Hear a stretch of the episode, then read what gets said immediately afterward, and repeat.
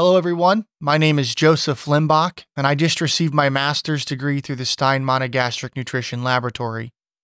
The focus of today's podcast is to discuss the effects of dietary crude protein level on growth performance, blood characteristics, and indicators of gut functionality in weanling pigs. I'd like to begin with some background information as to how the weaning process affects these pigs. So, one of the most stressful time points in a pig's life is at weaning, and this stress can come from a multitude of different areas. There could be nutritional stress as these pigs transition from a highly digestible milk based diet to corn and soybean meal based diets that are less digestible, or there could be psychological and environmental stresses stemming from the commingling of these pigs with pigs from other litters, other nursery rooms, and potentially even other nursery facilities. Now, any single or combination of these stresses can lead to what Yarman and Nyachoti titled weaning anorexia, which, as the name implies, is a decrease in feed intake post weaning. Now, that decrease in feed intake post weaning then causes a cascade of events that eventually results in an increase in post weaning diarrhea. Post weaning diarrhea is one of the largest challenges pig producers face because that loss of water and electrolytes can negatively impact growth performance and potentially even cause mortality, both of which impact a producer's bottom line. Historically, antibiotics have been used to try to mitigate the negative effects that may be associated with weaning. However, due to the increase in legislation and restriction on the use of subtherapeutic antibiotics, producers and nutritionists alike have been tasked with finding alternative ways to try to reduce post weaning diarrhea. Stein and Kil in 2006 reviewed multiple dietary strategies aimed at achieving this goal. They showed we can use direct fed microbials or other types of eubiotics in an attempt to replenish beneficial bacteria in the guts of these pigs. We could use nucleotides or nucleosides. We could use alternative cereal grains like cooked rice and barley so, for example, the fermentation of the fiber from barley seems to have a probiotic type of an effect. We could supplement these pigs with pharmacological levels of trace minerals like zinc or copper, or we could decrease the crude protein content in the diet.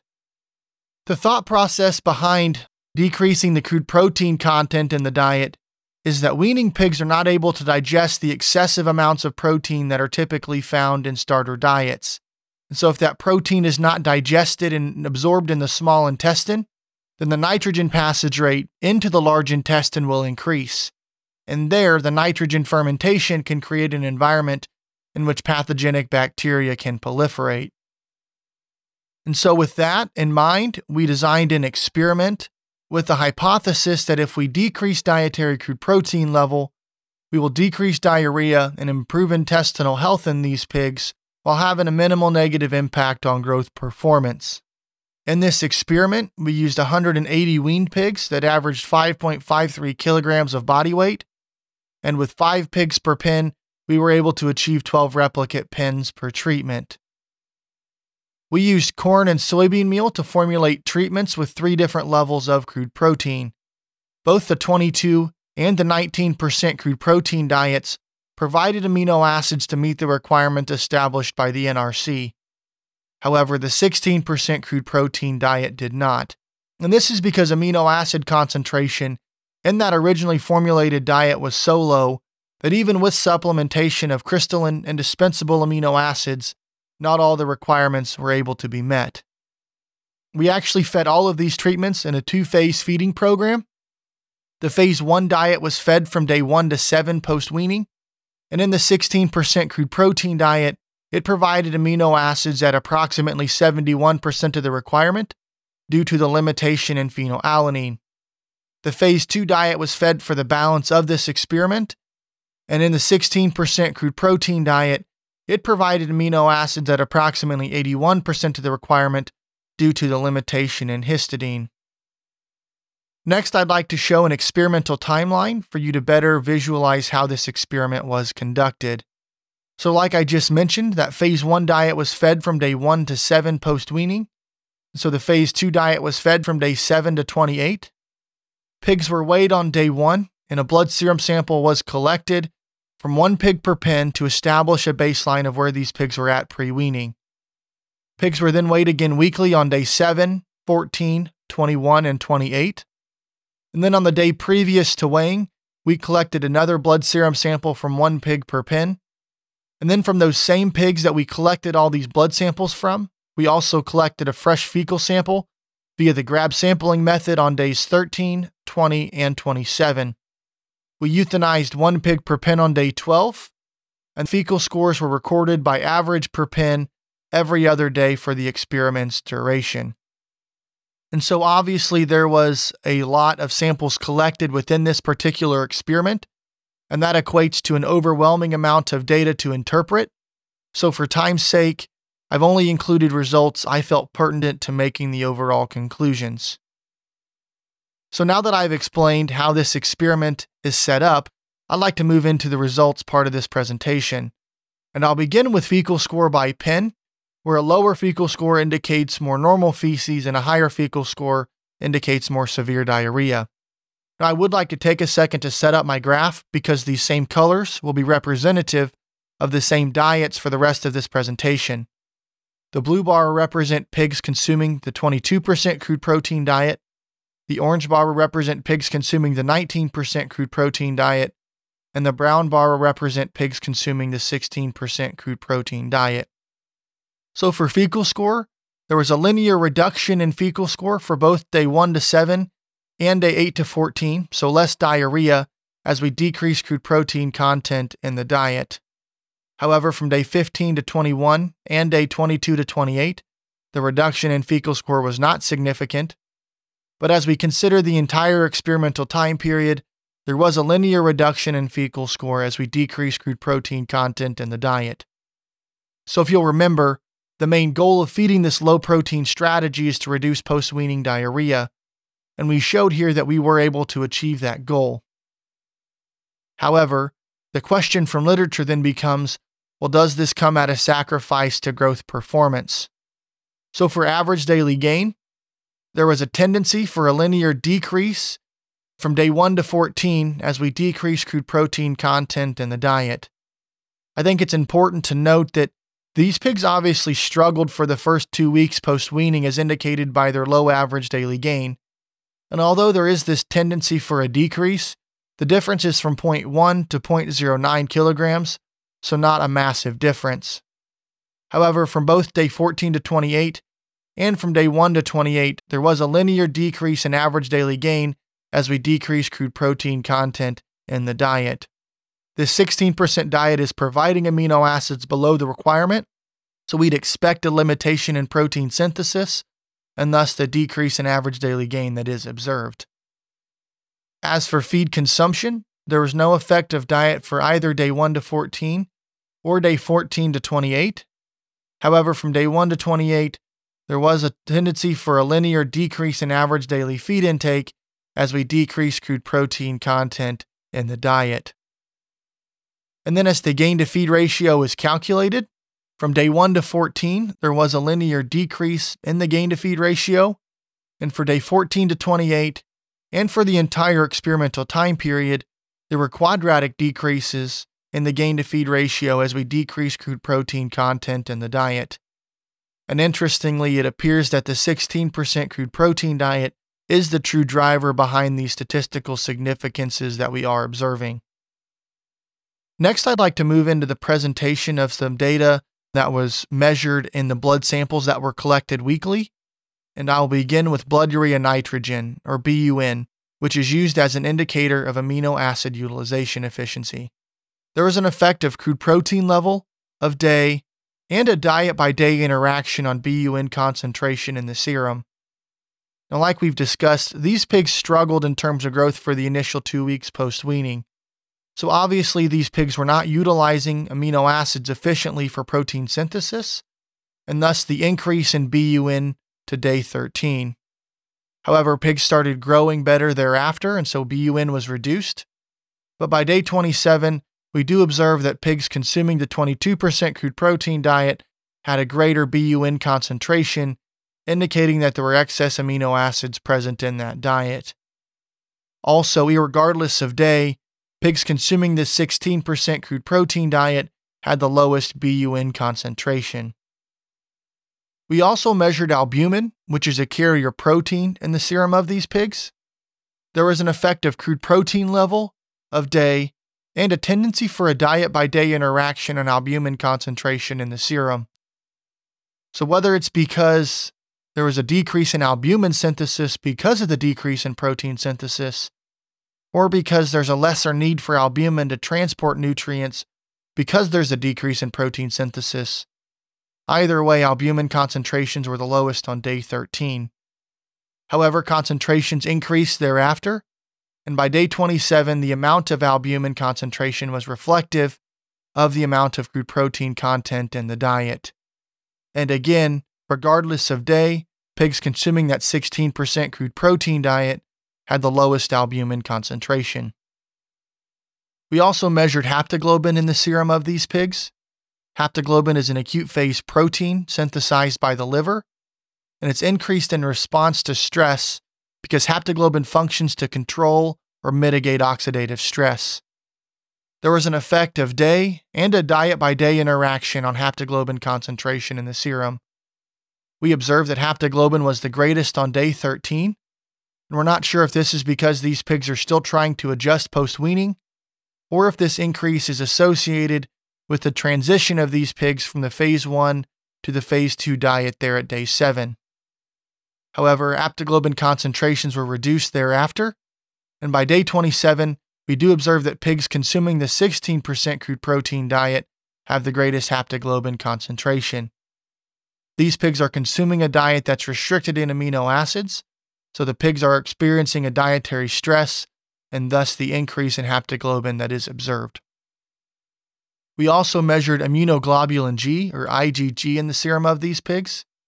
IgG is used as an indicator of the humoral immune response, and it's said that IgG protects the intestinal gut surface from bacterial damage, so it's also associated with immune protection. There was an effective day on IgG concentration where concentrations were reduced significantly from day 1 to 6 post weaning. These data indicate that these pigs have activated their immune system as they try to combat the stresses that might be associated with weaning. Now, if we take a step back, I think it's also interesting to note that We've shown that when feeding these low protein diets, we are able to reduce fecal score in these pigs. However, it doesn't necessarily seem like we're influencing their immunity. Now, a very similar result was observed in vitamin E concentration, where concentrations were reduced significantly from day 1 to 6 post weaning. Now, because vitamin E is used in the antioxidant system and is used to support the immune system, these data also indicate that vitamin E is being oxidized to try to support the immune system as these pigs try to adjust post weaning. Now, the opposite was actually observed in terms of vitamin A concentration, where concentrations were increased over the experiment's duration. Perhaps this increase in vitamin A is associated with an increased intake of vitamin A and the pig trying to store more of it in the liver. Next, I'd like to change gears and present data from the pigs that were euthanized on day 12 and I'll begin with morphology measurements in the jejunum and the ileum. So, in the jejunum, there was a quadratic effect on villus height, where pigs consuming the 19% crude protein diet had the greatest villus height, indicating an increased surface area for nutrient absorption. However, there was no effect of diet on crypt depth in the jejunum. So then, as the villus height to crypt depth ratio is calculated, there was again a quadratic effect where pigs consuming the 19% crude protein diet had the greatest villus height to crypt depth ratio. As we move into the ileum, there was no effect of diet on villus height in these pigs. However, there was a quadratic effect on crypt depth, where pigs consuming the 19% crude protein diet had the lowest or the shallowest crypt depth, and pigs consuming the 22% crude protein diet had the greatest or the deepest crypts. So, deeper crypts, or crypt hypertrophy, or crypt elongation, or however you want to describe the term, can be associated with pathogen colonization and consumption of a feed antigen. So, consumption of that 22% crude protein diet that has an increase in soybean meal inclusion results in pigs with deeper crypts that also have an increased prevalence of diarrhea. However, then as the villus height to crypt depth ratio is calculated, there is no effect of diet in the ileum. We also measured pH in the stomach, ileum, and colon of these pigs. So there is a tendency for a linear increase in pH in the stomach as we decrease crude protein content in the diet. Although pigs consuming this 16% crude protein diet have a pH that's well within the normal range, these pigs aren't consuming that extra protein as seen with the other diets, so the pigs are secreting less hydrochloric acid to aid in protein digestion, and thus the increase in pH that is observed. Now, the opposite was seen in the ileum, where there was a linear decrease in pH as we decreased crude protein content in the diet. Perhaps this is because duct cells in the pancreas of pigs consuming this 22% crude protein diet are overcompensating in terms of bicarbonate secretion and overbuffering the digesta. As we move into the colon, there was a quadratic effect on pH, where pigs consuming the 19% crude protein diet had the lowest pH. Now, this result is difficult to explain, but here in a few slides, hopefully, I'll present some data that sheds light as to why we see this result. We also collected contents from the cecum and the colon for the measurement of products of fermentation, which would be ammonia and volatile fatty acids, or VFAs. So there was no effect of diet on either ammonia or total VFA concentration in contents from the cecum. Now, next, I'm going to break down these total VFAs into concentrations of individual VFAs grouped by those associated with either carbohydrate fermentation or those associated with protein fermentation. So there was no effective diet on either acetate or butyrate concentration and contents collected from the cecum. However, there was a tendency for a quadratic effect on propionate, where pigs consuming the 19% crude protein diet had the lowest propionate concentration. There was also no effective diet on either isobutyrate or valerate concentration and contents from the cecum. However, there was a tendency for a linear increase in isovalerate concentration as we decrease crude protein content in the diet. Now, these data are a bit erratic, and so that makes these results difficult to explain. Then, as we move into the colon, there was also no effective diet on either ammonia or total VFA concentration. There was also no effective diet on acetate or propionate concentration. However, there was a tendency for a quadratic effect on butyrate, where pigs consuming that 19% crude protein diet had the greatest butyrate concentration. And perhaps this increase in butyrate concentration is associated with the decrease in pH that was observed in the colon a few slides ago. There was also no effective diet on isobutyrate, isovalerate, and valerate concentrations in contents collected from the colon. Now, this last few pieces of data that I'd like to present are the relative abundances of mRNA measured in the ileal mucosa of these pigs. We measured many genes, however, I'm only going to present the ones that are statistically significant, and we'll begin with pro inflammatory genes. There was a quadratic effect on the abundance of interleukin 8, a linear decrease in the abundance of interferon gamma, a tendency for a quadratic effect in the abundance of CXCL9, and a linear decrease in the abundance of CXCL10 as we decrease crude protein content in the diet. Because these pro inflammatory genes are associated with the recruitment of other immune cells that result in inflammation, the decrease in the abundance of these genes that is observed in pigs consuming the 16% crude protein diet indicates a decrease in inflammation present in the ileum. So then, as we move into anti inflammatory genes, there was a quadratic effect in the abundance of interleukin 10, and a tendency for a linear increase in the abundance of transforming growth factor beta as we decrease crude protein content in the diet. And because these anti inflammatory genes are associated with the dissipation of inflammation, an increase in the abundance of these genes, as observed in pigs consuming the 16% crude protein diet, indicates a decrease in inflammation present in the ileum of those pigs as well. The next group of genes I'd like to present are the ones I've coined the gut protective proteins, and this includes both tight junction proteins and those associated with mucus secretion. There was a linear decrease in the abundance of occludin and a tendency for a quadratic effect in the abundance of zonula occludens protein 1 as we decrease crude protein content in the diet. Now, we assume that an increase in the expression of these tight junction proteins is associated with less gut leakage. However, as we interpret these data, perhaps because there's less inflammation, as indicated by the abundance of those pro inflammatory genes, there's also a lesser need for the upregulation to increase expression of these tight junction proteins for protection. There was also a linear decrease in the abundance of mucin 2, trefoil factor 2, and trefoil factor 3 as we decrease crude protein content in the diet. Mucin 2 is a major protein found in mucus, which also has a protective function in the gut. And so, because there's less inflammation, there's a lesser need for a mucus to be present for protection, and thus the decrease in MUC2 that is observed. And because these trefoil factor peptides are produced by mucus secreting cells, I think it makes sense that they follow a similar trend in data. Now, the last group of genes I'd like to present are the glucose transporters. There was a linear decrease in the abundance of both GLUT2 and GLUT5 as we decreased protein content in the diet. And if you'll remember from the last slide, perhaps because there's a decrease in the expression of those tight junction proteins, there's more glucose being absorbed via the paracellular pathway, and a decrease in these glucose transporters is then needed. So, obviously, there's an overwhelming amount of data present here within this experiment, and so I'd like to summarize this data with a few conclusions. So, by feeding the low protein diets, we've shown that we're able to decrease diarrhea score and BUN concentration in the serum of these pigs. However, we're also reducing albumin in the process.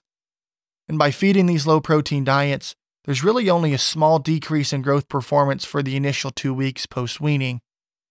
There's also a decrease in the indicators of inflammation, as shown by the abundance of those inflammatory genes when pigs are consuming that 16% crude protein diet.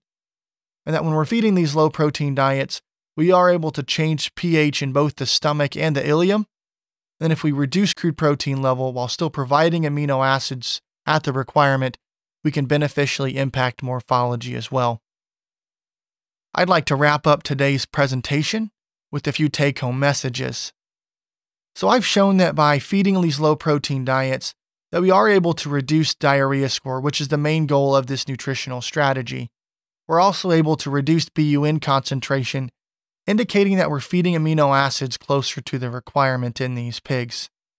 I've also shown that when feeding these low protein diets, we're able to minimize inflammation in the gut, as shown by the abundance of those inflammatory genes. And we're really able to achieve both of these things with only a small decrease in growth performance for the initial two weeks post weaning. However, if we are going to feed these low protein diets for an extended period of time, it then becomes crucial to provide amino acids to meet the requirement so we can maximize protein synthesis and growth performance and we can improve gut morphology in the process. And so, with that, I'd like to thank DSM for their financial support and collaboration on this project. I'd also like to thank all the members of the Stein Monogastric Nutrition Laboratory, both on the farm and in the lab, for their help in completing this research. If you have any other questions about this particular project or any inquiries about nutrition in general, I highly encourage you to visit our website at nutrition.ansci.illinois.edu. Thank you.